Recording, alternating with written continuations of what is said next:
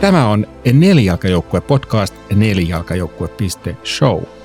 Minä olen Mark Lindgren ja tänään kanssani on lastenkirjailija Reetta Niemelä. Tervetuloa mukaan podcastiin Reetta. Kiitos. Oli ilo päästä tänne puhumaan kirjastani. Jees, me puhuttiin äh, noin vuosi sitten edellisen kauden alussa myöskin e- eri, eri kirjostasi. Äh, tänään me keskitymme näihin vihattuihin eläimiin tämän lastenkirjan tai voisiko jopa sanoa, että lasten kuvakirjan kautta nähtynä, mutta, mutta ennen kuin mennään äh, niihin, niin tota, tosiaan sulla on aika paljon näitä tämmöisiä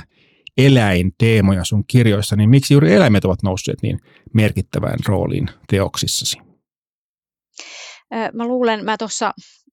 vuosi sitten rupesin siivoamaan mun vanhoja lapsuuspapereita ja tällaisia tuossa, kun tuli siivousprojekti eteen, tuossa oli pakko, pakko vähän tyhjentää tota, tavaroita. Ja sitten mä löysin sieltä niin kuin sivukaupalla sellaisia kirjoituksia, missä mä oon kirjoittanut eläimistä siis niin kuin ihmisille ohjeita, että miten eläimiä pitää kohdella, miten lemmikkejä pitää hoitaa hyvin. Ja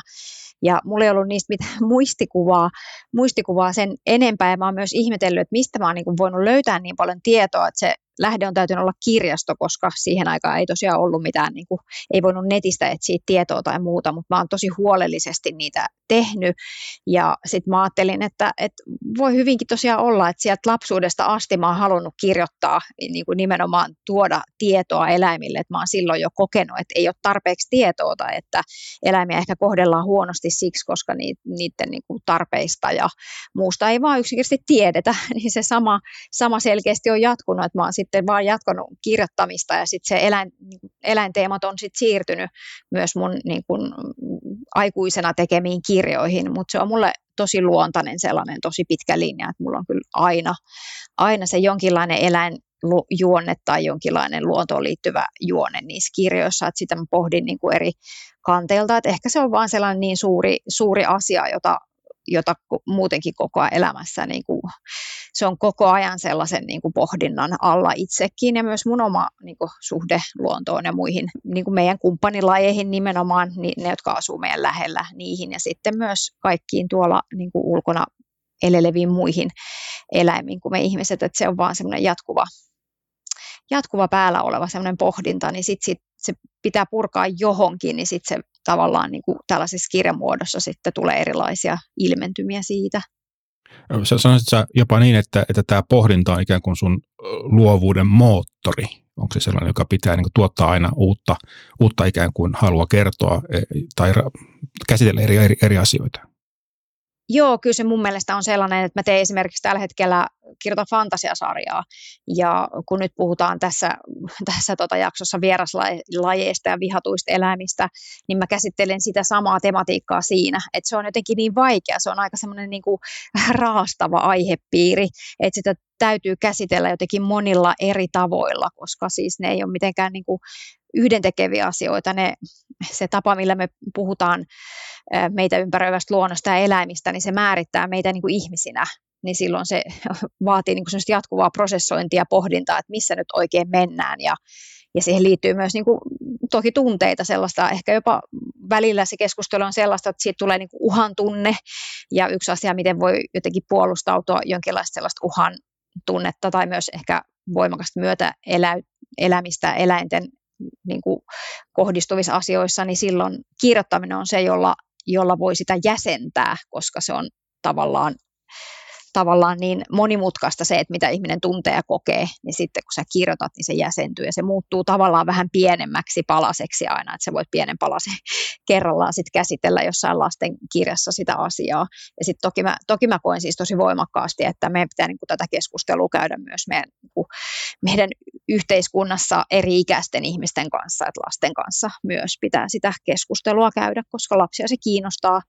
tosi paljon ja ja he haluaa sitä pohtia. Että se ei ole mikään sellainen asia, joka ei kuulu lapsuuteen ja sitten se vasta aikuisena tulee yhtäkkiä jostain putkahtaa jotain eläinasioita, vaan kyllä se on niin kuin kaikkien meidän ihmisten niin kuin edessä koko ajan nämä kysymykset mun mielestä. Ja se kuuluu ihmisyyteen, pohtia suhdetta niin kuin meidän ympäristöön, me, me, niin kuin tois, toisiimme ja niin kuin eläimiin, että se ei ole mikään sellainen niin kuin erillinen asia ihmisyydessä. Niin, kyllä mun käsittääkseni nämä kysymykset tulee nimenomaan lapsille ensimmäisenä mieleen, että he niin kuin vaistoavat, että jotain nyt ei ole ihan kohdilla, että sitten alkaa mietityttää, että mitä sinä mennään.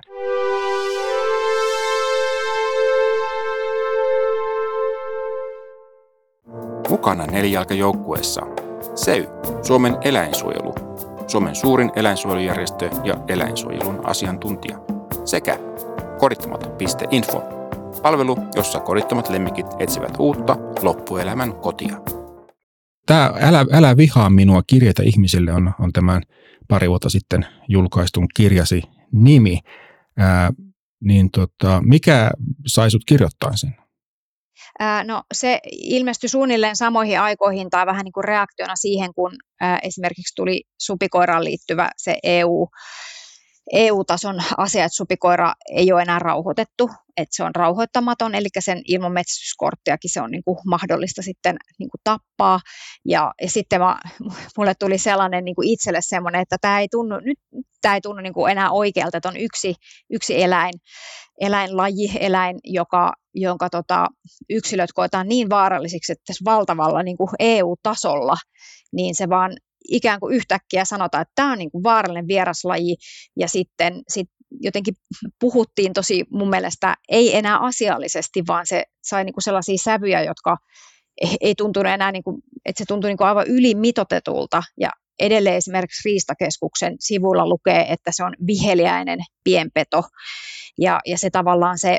tapa puhua tästä niin kuin eläimestä oli jotenkin niin raju, ja sitten se sai mut niinku miettimään, että se on ihan sattuman varasta, että se olisi voinut olla mikä tahansa muu, vaikka pienpeto tai joku muu eläin, että, että se nyt sattuu olemaan se supikoira, ja nyt kun se supikoira saa tämmöisen leiman, onhan sitä siis jo aikaisemmin toki on metsästetty ja haluttu poistaa se meidän luonnosta,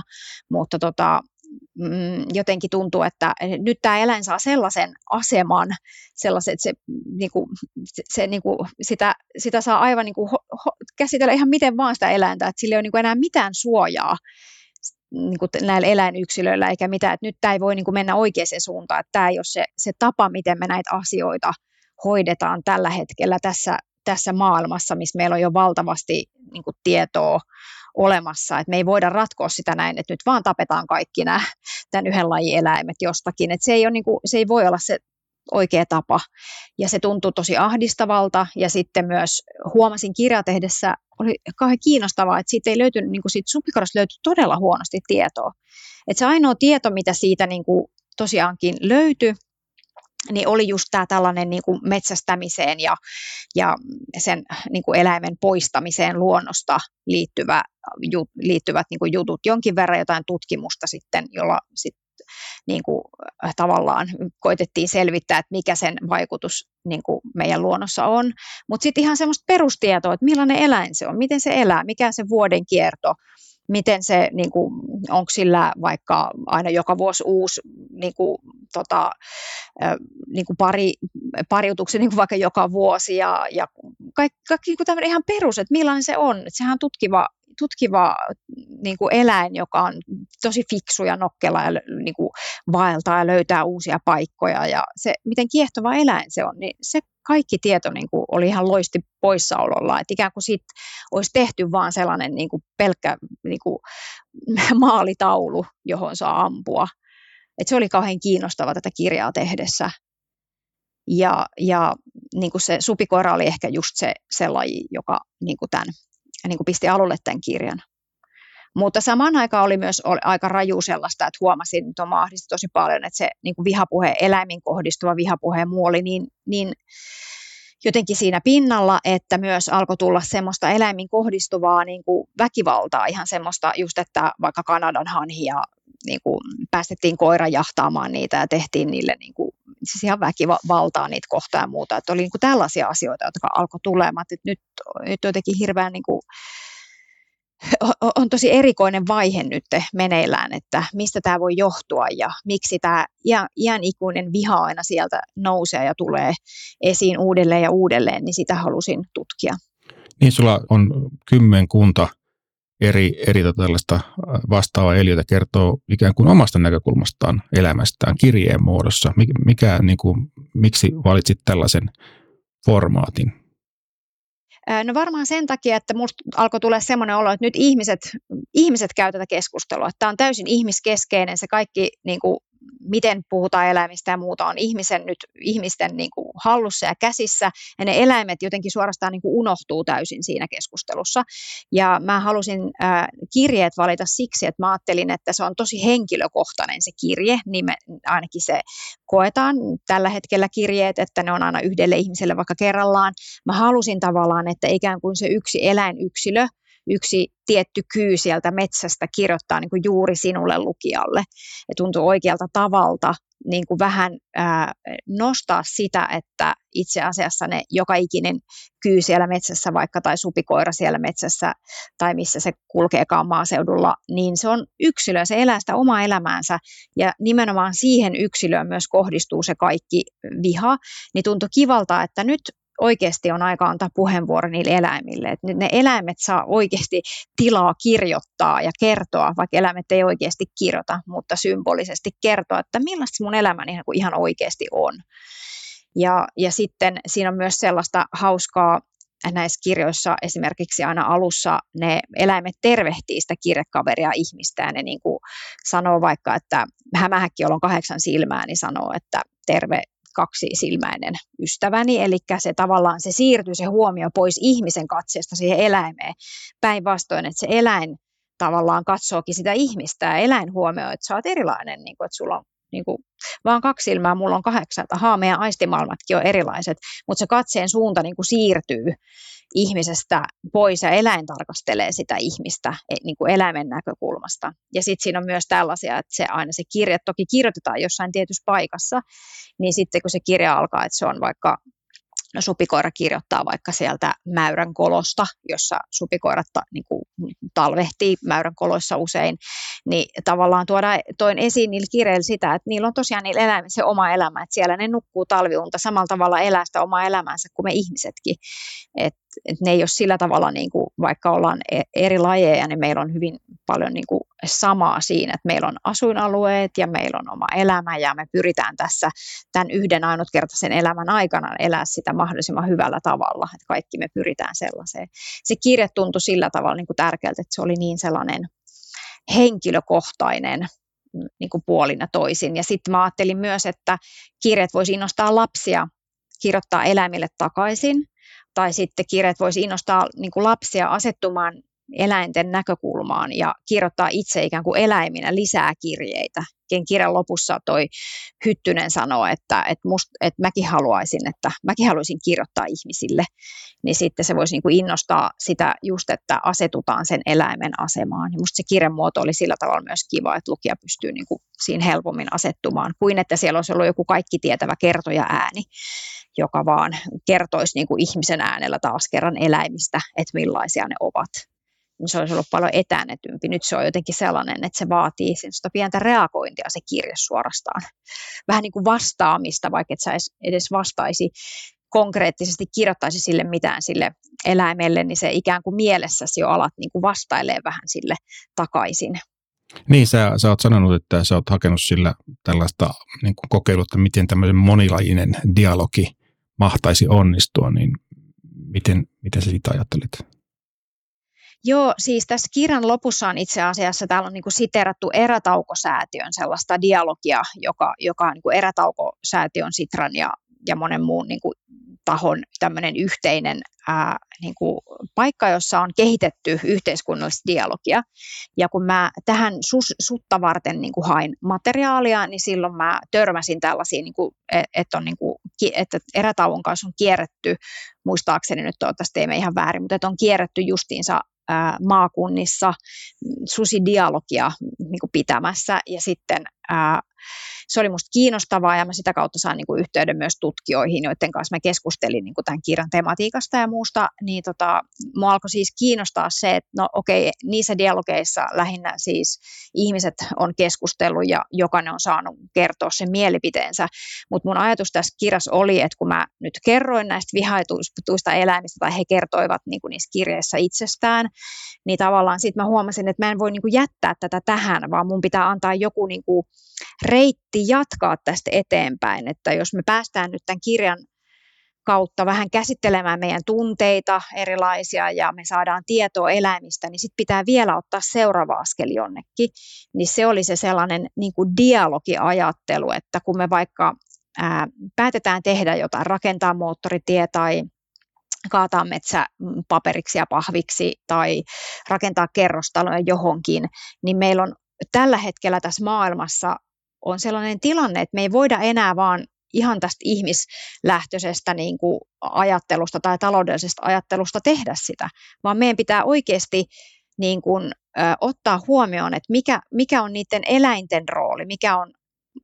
ihmisten rooli siinä kokonaisuudessa ja lähtee miettimään, että kannattaako rakentaa, onko järkevää, tuhoako se liikaa vai voidaanko rakentaa jollain toisella tavalla ja niin edelleen, jotta niin kuin, niiden eläinten asuinympäristöt ei mene pilalle. Eli se ajatus lähinnä siitä, että me ei voida tietenkään niin kuin, suoraan keskustella eläinten kanssa, mutta se tieto niistä eläimistä auttaa meitä tekemään viisaampia ratkaisuja siinä, kun me käytetään maata tai niin kuin, ää,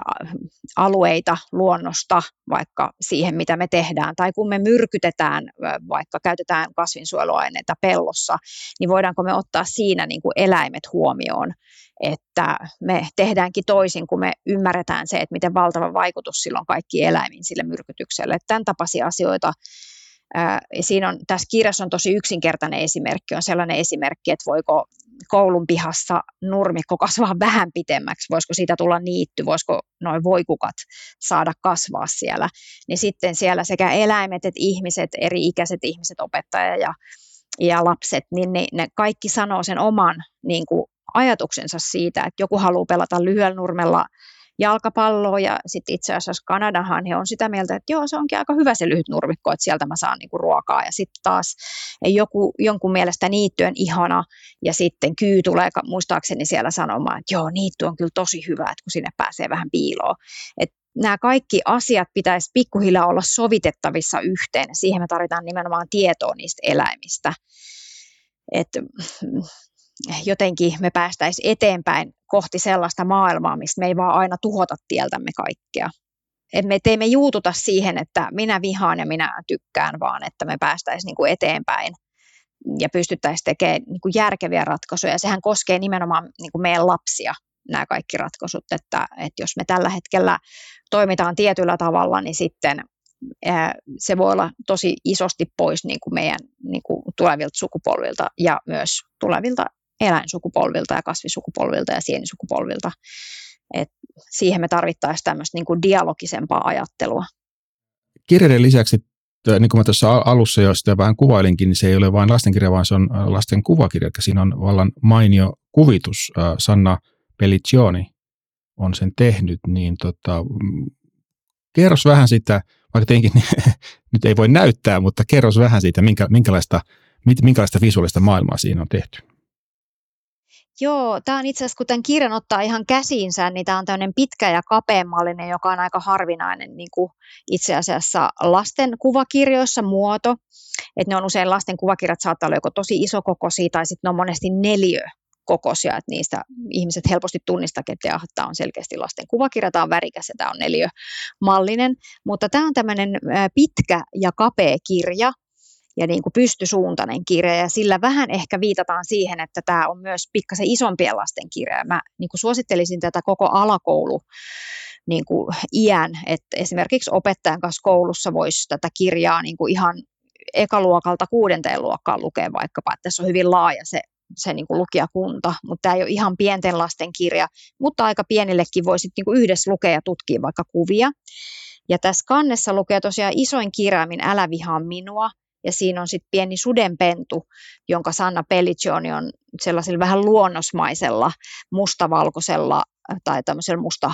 valkoisella niin piirrosjäljellä siihen piirtänyt. Ja se sudenpentu katsoo lukijaa aika suoraan siinä, että se tavallaan puhuttelee lukijaa jo katseellaan, katseellaan aika niin kuin voimakkaasti. Ja sitten tässä on myös tärkeä se, että tässä on värit aika tämmöiset voimakkaat, että tässä on keltaista ja mustaa, mikä on usein luonnossa semmoinen joko varoitusväri tai sitten ihmisillekin se on hauska, että se on niin kuin, ihmisille myös keltamusta on semmoinen vähän niin kuin, että ihminenkin ehkä luonnossa vaikka jos on ampiainen on keltamusta, niin sitten se heti havaitaan, että se on vaikka vähän myrkyllinen,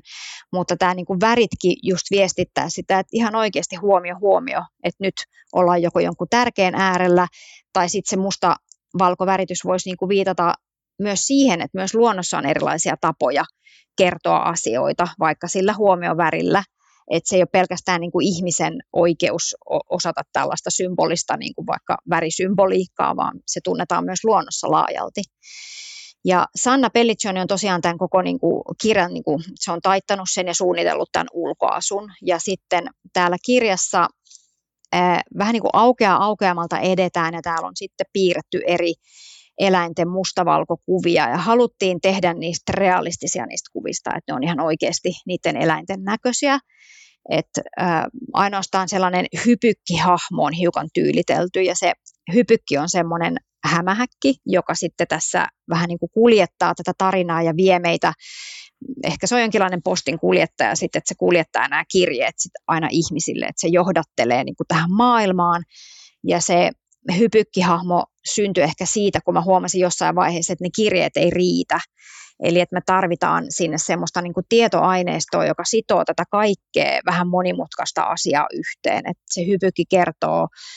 se kertoo vähän, että minkä takia on erilaisia eläimiä ylipäätänsä olemassa ja, ja mikä, mitä tarkoittaa niin kuin vaikka mm, monimuotoisuus ja mitä nyt sitten ihminen, täällä on myös kerrottu, että mitä ne vieraslajit nyt sitten on tavallaan ja mitkä on tulokaslajit ja, ja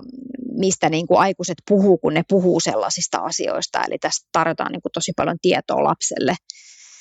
Ja kerrotaan myös esimerkiksi, että minkä takia, minkä takia luonnossa on petoja ja niin edelleen. Että tässä niin kuin on sitä tieto,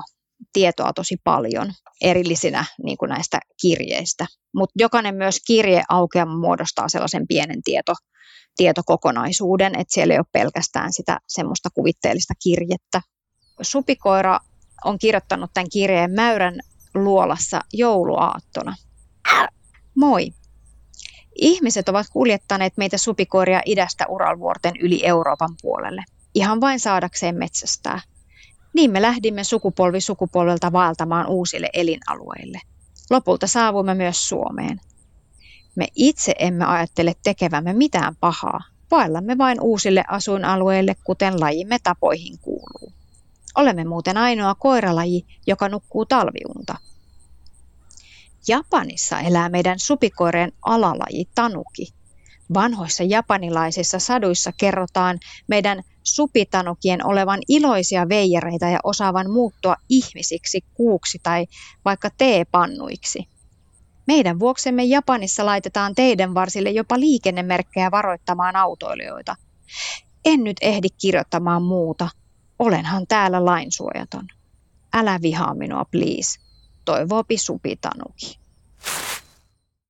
Eli tuo on musta kiva valinta sellaiseksi. Tämä on vähän tämmöinen lyhyempi kirja ja se ei ihan hirveästi kerro siinä nyt siitä sen omasta elämästä, vaan se kertoo ehkä enemmän siitä, että miten, miten siitä tuli tällainen laji, joka sitten koetaan täällä vieraslajiksi. Ja sitten ehkä siitä, että mikä minusta on niin kuin aina hirmu kiinnostavaa on, että just eri kulttuureissa, eri maissa eri eläimet voi olla, saada niin kuin aivan erilaisen statuksen riippuen siitä, että millaisia kulttuurisia käsityksiä niistä sattuu olemaan. Et se on niin kuin ihan tosiaan, kun puhuttiin jo tuossa, että se on aika niin kuin sattumavarasta ja sitten se on myöskin, myöskin osin tosi traagista ja surullista, että jotakuta eläintä vaan pidetään kilttinä ja söpönänä, ihana hauskana tai semmoisella kivana veijarina, joka pääsee kaikkiin lasten kirjoihin ja Japanissa animeen ja lähestulkoon kaikkeen. Ja sitten jossain toisessa toisessa maassa se on niin kuin lainsuojaton, sillä ei ole mitään niin kuin suojaa. Tokihan siis supikoira, kyllähän sitä niin kuin, siis suojaa semmoiset lait Suomessakin ja EU-sakin, että ei saa aiheuttaa tarpeetonta kärsimystä ja muuta. Mutta noin muuten, niin, niin se, se on hirveän sitkeässä, sitkeässä sellainen tietty käsitys jostain elämästä ja sitä on äärimmäisen vaikea muuttaa. Ja siksi mä halusin tässä tavallaan nostaa sen esiin ja näyttää sen tässä kirjassa, että millaisia nämä asiat on. Että ne ne ei ole välttämättä, niin kuin, ehkä me otetaan ne asiat, me ihmiset sillä tavalla, että kun jostain laista on joskus sanottu, että se on paha ja ilkeä, niin sitten se vaan se on niin kuin, jotenkin me kuvitellaan, että tämä on jotenkin annettu meille jostakin, että sitä on tosi vaikea sen takia muuttaa sitä mielikuvaa. Ja mm, tässä on esimerkiksi näillä joidenkin eläinten kohdalla meillä on tämmöinen vähän liikennemerkkiin muistuttava, tämmöistä kieltomerkkiä muistuttava liikennemerkkimäinen symboli, tämmöinen ympyrä, jossa kulkee niin kuin tällainen vähän niin kuin kieltoviiva keskellä sen ympyrän halki. Ja sitten ää, mä kokosin sellaisia sanoja, joita on käytetty näistä eläimistä puhuttaessa, niin tähän supikoiran sivulle on esimerkiksi laitettu tällaiset sanat kuin munarosvo, vieraslaji, tautien levittäjä, elintilan valtaaja. Ja kun näitä sanoja ajattelee, niin onhan ne sillä aika niin kuin, ihmisvärittyneitä, että jos ajatellaan nyt vaikka supikoiraa, niin ei se sieltä niin kuin, ää, tuu jostakin rajan yli, eikä silloin ajatuksissa, että nyt minä valtaan koko Suomen ja, ja kaikki muut väistykööt, että, nämä, että ne tavallaan niin kuin, ää, se on jännä, miten tällaisessa puheessa niin, niin voimakkaasti ikään kuin päiv- sanotaan päinvastoin, että nyt puhutaan luonnosta ja luonnonlaista, mutta sitten todellisuudessa kuitenkin, kuitenkin niin kuin hyvin voimakkaasti inhimillistetään tämän puheen kautta niitä eläimiä, jotka ei todellakaan niin kuin koe, koe tuolla tavalla niitä asioita. Supikoiran kohdalla mä itse mä niin kuin mietin tosi paljon supi, supikoiraa ja sen niin kuin asemaa, että se on mulle tosi, tosi tota semmoinen jotenkin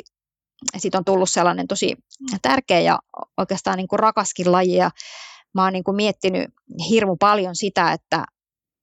että miten, sais niin kuin, miten siihen saisi niin kuin myönteisiä mielikuvia, että mikä voisi olla se tapa, miten, miten voisi, niin kuin, että voisiko siitä, voisiko siitä supikoirasta tehdä ihan oman pienen niin kuin tietokirjansa, missä vaan yksinkertaisesti vähän niin kuin jostain oravista ja karhuista ja muista on niin kuin tietokirjoja, mutta sitten supikoirasta nyt ei todellakaan kyllä ole. Ja sitten aika surullinen asia, mikä minusta liittyy supikoiraan, just se, että niitä ammutaan ihan valtavasti ja niitä niitä ihan siis käsittämättömiä määriä auton alle, niitä nuoria supikoiria. Tämän kirjoittamishetken aikaa löytyi tällainen tieto, että 150 000 supia metsästetään vuodessa. Se on valtava määrä niin kuin eläimiä ja sitten auton alle, tähän on laitettu varovainen arvio, kun siitä ei saanut kunnolla tietoa, että auton alle jäisi kymmeniä tuhansia vuosittain, mutta nyt mä luin myös tässä vähän aikaa sitten sellaisen luvun, että 200 000 supikoiraa jäisi niin kuin auton alle. Ne on varmaan niitä pentuja sitten enimmäkseen, niitä uusia pentuja, niin onhan se niin kuin valtava määrä niin kuin kuolemaa vuosittain, jos ajatellaan eläimen niin kuin niiden eläinyksilöiden kautta se, että et en tiedä, miten, miten sitten voisi niin kuin, tälle tilanteelle tehdä. Se, mikä on niin kuin, tällä hetkellä nyt aika tärkeää tutkimusta, että on huomattu, että, että se oikeastaan se kaikkein viisain tapa tutkimus viittaisi siihen, niin tätä tilannetta jollain tavalla muuttaa, jos se nyt on tarpeen muuttaa, niin on se, että esimerkiksi ilves ja susi on sellaisia petoja, että jos niiden kannat on riittävän niin kuin suuret ja järkevän suuret, niin silloin myös nämä pienpedot väistyy jonkin verran. Ja sitten toinen on se, että jos niin kuin luonto yksipuolistuu maaseudullakin koko ajan lisää, lisää ja enemmän vaan, niin siellä on, kun sitten siellä on vähemmän ja vähemmän myös tilaa niille linnuille, jotka vaikka pesii maassa ja muillekin eläimille, jotka mahdollisesti sitten sen supikoiran ruokalistalle kuuluu, niin, niin silloin toki niiden harvojen eläinten siellä köyhtyvässä maaseutuluonnossa on sitten helpompi päätyä niin sanotusti supikoiran ruuaksi. Mutta se on hyvin ristiriitainen se tieto, mitä esimerkiksi siitä, mitä supikoira syö, on edes olemassa. Että ne on osin niin kuin hirmu, hirmu erikoisia ne tiedot, että siitä ei mun mielestä tiedetä tarpeeksi, sitä ei ole tutkittu tarpeeksi mutta supikoira ja merimetso on ehkä sellaiset eläimet, jotka eniten tätä vieraslajikeskustelua tällä hetkellä mun mielestä määrittää ja värittää. Sitten on ehkä lupiini, mutta sitä ei ole tässä kirjassa. Tässä kirjassa on yksi kasvi, on voikukka, mutta se on vähän erityyppisessä asemassa sitten se voikukka. Niin ja toi niin kuin kuulostaa siltä, että ikään kuin tämä luonnon tasapaino on ikään kuin häiriintynyt ja siitä tulee sitten tämmöisiä ikään kuin lyö yhteen jos toisenkin suuntaan sitten vähän yli ja siitä sitten tulee erilaisia reaktioita, kun ei oikein osata tietää, että mistä se oikeasti johtuu. Niinpä, se on ehkä kysymys on nimenomaan just siitä, että, että tavallaan se eko, ekosysteemi vähitellen sitten korjaa sitä tilannetta, mutta se selvästikään ei korjaa, että ihminen tavallaan asettuu sen suurpedon rooliin ja koittaa sitten metsästämällä sitä kantaa hoitaa, niin se on ehkä mun mielestä jo niin, niin kauan, se on niin kuin nähty nähty, että tässä vaan supikoira kanta lisääntyy ilmeisesti ehkä vuosi vuodelta. En tiedä, onko se jopa niin, että se on kuitenkin pysähtynyt paikoilleen, mutta että kun supikoira on jo 80-luvulta asti yritetty metsästämällä sitä kantaa pitää kurissa ja siitä ei tapahdu, vaan supikoiria jatkuvasti ammutaan yhä enenevissä määrin, niin eihän se ole, sehän mun, mulle se niin kertoo sen, että, että ei ole ollut sitten ehkä se oikea tapa, jos, jos nyt olisi niin, että se supikoirakannan pitäisi olla paljon suurempi. Ja siis en, en halua niin myöskään tietenkään, siis on ihan totta myös, että, että meidän pitää suojella meidän maassa pesiviä lintuja ja meidän hyönteisiä ja meidän niin kuin, ähm, vaikka niin kuin noita tuollaisia, mitäs noin on, siis sammakot ja sisiliskot ja tämmöiset, että meidän totta kai pitää suojella myös niitä ja pitää huolta siitä, että, että niiden kannat säilyy elinvoimaisena, mutta mä haluaisin katsoa sitä koko elämänverkkoa kerralla ja tehdä viisaita niin kuin ratkaisuja, jotka tutkittuun tietoon perustuu. Et selvästikään se vaan, että, että,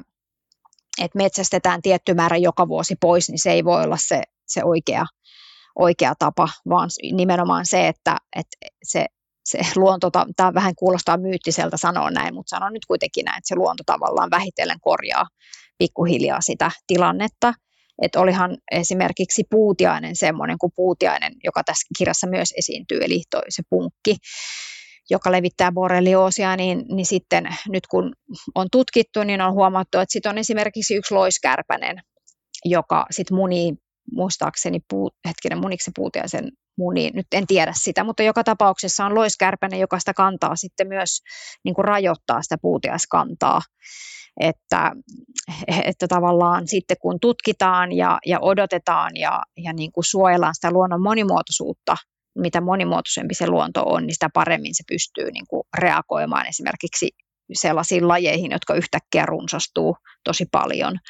niin se, se on aina se niin kuin paras tapa kuitenkin sit loppujen lopuksi löytää semmoista niin kuin tasapainoa siihen niin kuin luontoon, vaikka tulisi lajeja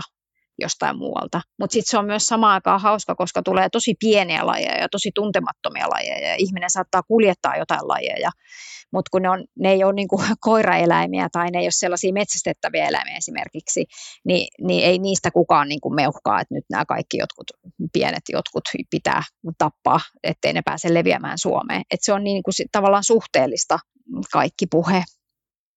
Sitten siellä on, on vielä tällainen tunteista kertoava aukeama, ja se on tämän, tämän vuoden SEYn vihatut eläin, eläinten viikon kampanjan ä, teemassa mukana. Jossain vaiheessa tämän kirjan tekemistä, niin mä tajusin myös sen jutun, että, että tämä kaikki, kaikki osin liittyy niin kuin tunteisiin, että jos tässä kirjassa ei käsitellä tunteita lainkaan, niin se on osin myös epäreilua, koska siis ne eläimiin niin kuin kohdistuvat pelot, tai jollakin jopa suoranainen fobia, niin ne on niin kuin ihan aitoja ja oikeita. Ja ne ei tavallaan lähde sillä tavalla, että sanotaan jollekin ihmiselle, että onko se nyt ihan hölmö, että miten sä nyt jotain pientä hämähäkkiä pelkäät. Että osalla ihmisistä on niin voimakkaita pelkoja esimerkiksi, että, että sit on tärkeää käsitellä sitä, että miten ne pelot ja tunteet sitten oikeastaan on. Ja sitten mä uskon, että myös niin kuin, vaikka petoviha tai joku tällainen on osin se on sellaista vähän niin kuin pitkittynyttä vihaa, joka purkautuu sitten eri tavoin, tulee näkyviin eri tavoin, joko vihapuheena tai sitten jopa ihan niin kuin tekoina, tai sitten se voi tulla niin kuin poliittisissa puheenvuoroissa ja näin, että tehdään politiikkaa sitten eläinkysymyksillä. Halusin niin kuin tuoda esille sen, että no ensinnäkin, että me kaikki eläimet, nisäkkäät, myös linnut, nyt myös monet selkärangattomat, niin me tunnemme näitä tunteita ja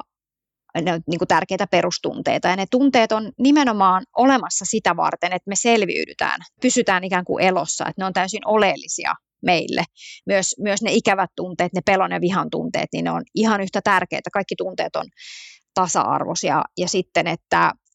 ne tunteet on kehossa, siis että se sana tunne on tarkoittaa juuri sitä, että se on tuntemus kehossa, joka, joka tota, syntyy ihan salaman nopeasti. Esimerkiksi sellainen, että joku vilahtaa tässä sun lähellä ja sä hätkähdät, niin se on sellainen pelästyksen tunne ja se on tosi luonnollinen ja tärkeä tunne. Ja sitten jos on, on pelkoa tuntee pelkoa jotain eläintä kohtaan, niin, niin tosiaan se niin järjetön altistaminen ei ehkä auta siihen, vaan siihen tarvittaisiin sellainen ensinnäkin se tutkiskelu, että miltä musta niin se tuntuu ja miksi mua niin kovasti se pelottaa ja mikä mua siinä ehkä pelotti eniten, sekö, että se tulee lähelle vai onko se mun mielestä, tunneeko mä samaan aikaan vaikka jotain inhotuksen tunteita, eli lähtee niin purkaa niitä tuntemuksia pieniin paloihin ja ihan niin kuin miettii sitä, että ei jää tavallaan niiden tunteiden vangiksi myöskään, että on semmoinen, että mä pelkään hämähäkkejä piste ja aina, mä tuun aina pelkäämään niitä, ne on ihan kauheita, vaan että niitä saa, niin kuin, niitä saa ja voi purkaa. Ne osin voi olla myös opittuja, että jos sun niin kuin vanhemmat on vaikka hulluna pelännyt niitä, niin sit säkin totta kai opit, se on tosi viisasta lapselta, että lapsi oppii sen saman tunteen, että niiden täytyy olla vaarallisia, koska aikuisetkin niitä pelkää. Mutta, mutta jotenkin se, että sitten jos ne pelon ja ällötyksen ja vihan tunteet on niin kuin, ne jotenkin synnyttää sitä, että vaikka tulee tarve kaikki, kaikki e, e, elämä niin kuin karkottaa läheltään pois ja tappaa ja myrkyttää ja luoda hirveän niin kuin steriili ympäristö itselleen, niin sitten se taas toisaalta alkaa jo haittaa meidän niin kuin eläinsuhdetta ja luontosuhdetta. Ja siihen kohtaan mä ajattelen, että sellainen, että voi syntyä myös niin kuin arvostuksen tunne. Eli kun tutkii sen eläimen elämää, etsii siitä mahdollisimman paljon tietoa, lähtee miettimään, että miltä ehkä tuntuisi olla just se eläin, ja saa vaikka sellaisen tiedon, että okei, että no itse asiassa kyy ei niin kuin olekaan sellainen ilkeä tyyppi, joka yrittää aina joka tilanteessa, kun sillä on vaan mahdollisuus, niin purasta ihmistä. Tai että ampiainen, tuollahan netissä liikkuu tosi paljon sellaisia, niin kuin vaikka sellaisia meemejä, että on kimalainen on kiva pörröinen tyyppi ja mehiläinen on ahkera kissa käyvä ja sitten ampiainen on inhottava kusipää. Niin päinvastoin niin ampiainen ei todellakaan ole, vaan ampiainen on sosiaalisesti älykäs, tämmöisissä yhteisöissä elävä, hy- hyvin samanlainen kuin nämä mukavat pörröiset kimalaiset eläin, joka itse asiassa valtavan määrän pölyttää kasveja ja se myös toimii vähän niin kuin semmoisessa pedon asemassa siinä eliöyhteisössään, niin kuin susi jossain toisessa eliöyhteisössä. Eli sitten kun alkaa saamaan tietoa siitä eläimestä, niin voikin pikkuhiljaa syntyä sellainen arvostuksen tunne, mutta ei tarvitse sen enempää mennä kyyn lähelle tai ampia sen lähelle tai ruveta sen enempää kaveraamaan, mutta se arvostus voi syntyä silti, vaikka se eläin on vaarallinen. Et pitää niinku jotenkin pystyä pitämään rinnakkain niitä kahta asiaa. Ja sitten kun sä alat niin kuin ymmärtää sitä, sen, sitä eläintä siinä sen omassa niin kuin kontekstissa, sen omassa ympäristössä, niin se ehkä avaa niin kuin sulle avaimen sitten ymmärtää vielä suurempaa niin kuin luontokokonaisuutta sen ympärillä. Ja se, se niin kuin tunteiden ja pelkojen käsittely voi avata sulle reittejä sitten loppujen lopuksi myös ymmärtää sun omaa roolia siinä eliöyhteisössä. Ja just, että kun sä saat tietää vaikka, että kyy on todella, todella arka pakoeläin, joka pyrkii aina pois suunnilleen kaikkien muiden eläinten jaloista, niin, niin sitten sä ymmärrät, että kyyn näkökulmasta sä oot ehkä itse se tosi vaarallinen ja pelottava ja hurja eläin, jota se pakenee niin kuin kaikin keinoin, mitä sillä on. Että tavallaan ne asetelmat alkaakin muuttua. Niin siksi mun mielestä tunteet tässä, tässä niin kuin eläinkeskustelussa on musta ihan hirmuisen tärkeitä sen takia tähän tuli tämmöinen hypykin tunnesivu myös, että et pääsee niitä tarkastelemaan. Se, se on kampanja kauhean kiinnostava, koska tämä oli ensimmäinen kerta, kun mä itse niin kuin törmäsin isosti siihen, että otetaan apuvälineitä sille, miten me voidaan niin kuin muokata ja muuttaa meidän luontosuhdetta ja suhdetta eläimiin niin kuin parempaan suuntaan ja myös empaattisempaan suuntaan ja sellaiseen, että on mahdollista asettua sen eläimen asemaan ja myös niin kuin ymmärtää se, että se eläin, tässäkin kirjassa sanotaan, että esimerkiksi meillä on hirveän usein tällaisia käsityksiä, että kun me katsotaan, olla, ollaan katsottu liikaa avaraa luontoa, niin esimerkiksi kun leijona metsästää nuantiloopin, niin siellä on semmoinen hurja musiikki takana, ja me ajatellaan silloin, että se eläin on niin kuin se on tosi vihainen ja se on niin kuin silleen, että nyt mä syön ton tosta. Mutta todellisuudessa silloin se eläin on niin kuin tosi rentoutunut ja se tekee vähän samantapaista asiaa kuin vaikka koira, kun se nuhkii maasta herkkupaloja. Eli että me ei niin kuin tavallaan heijasteta myöskään vääriä tunteita niihin eläimiin, kun me tullaan paremmin tutuksi meidän tunteiden kanssa on kiva puhua lasten kanssa. Lapset kertoo tosi avoimesti, että mä pelkään hämäkkiä, mä pelkään hyttystä, mä pelkään hiirtä. Ja sitten mä taas tykkään, joku tykkää just, että tavallaan että lasten kanssa on kauhean kiva lähteä keskustelemaan siitä, näistä asioista. Ja myös se, että kun tota tunne tunnetaitokasvatusta on nykyään tosi paljon, niin, niin olisi tosi tärkeää saada niin kuin tämmöistä tunne-eläin, eläintunne, tietoutta ja kasvatusta niin kuin paljon enemmän. Se onkin tosi kivat ne kortit muistaakseni tähän kampanjaan liittyen, että joissa tavallaan kysellään asioita ja johdatellaan vähän tutkii niitä, tutkii niitä omia tunteita. Mulla oli aikanaan kanoja, mulla oli niin kuin Eino Kukko ja sitten oli Kirsi ja Aino ja Minna ja hetkinen nyt, onko mä unohtanut meidän yhden kanan nimen, apua. No voi voi, en muista nyt, mutta en ole unohtanut häntä lainkaan. Niin ää, mulla oli siis semmoinen moni niin tarha, että oli semmoinen perustarha ja sitten oli kaksi lisätarhaa ja sitten oli vielä semmoinen siirrettävä tarha-alue. Niin niin oikeastaan mä ajattelen tässä sitä, että mä niin kuin muistelen aina sitä sellaisena mielettömänä,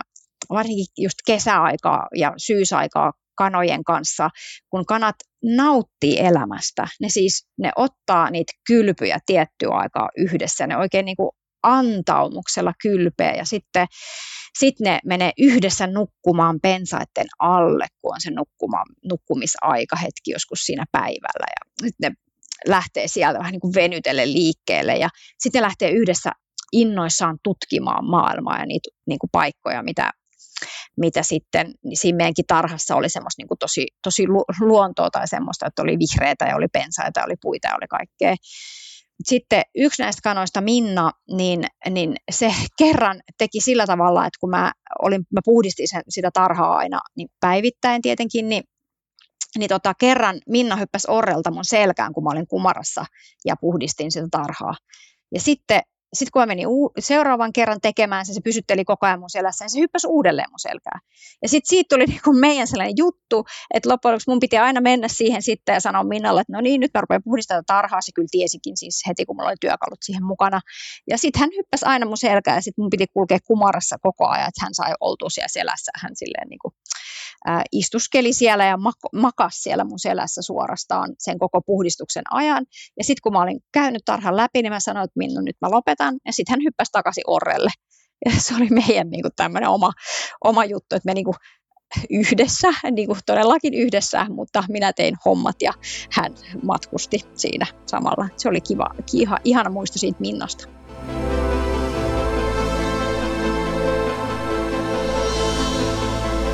Tämä oli Neljäkajoukkue podcast. Jos pidit jaksosta, vinkkaa toki kaverillekin. Tuottajana ja editoijana toimin minä, Marko Lindgren ja Huima Production. Taustalla soivan musiikin on tehnyt Sari Toivola.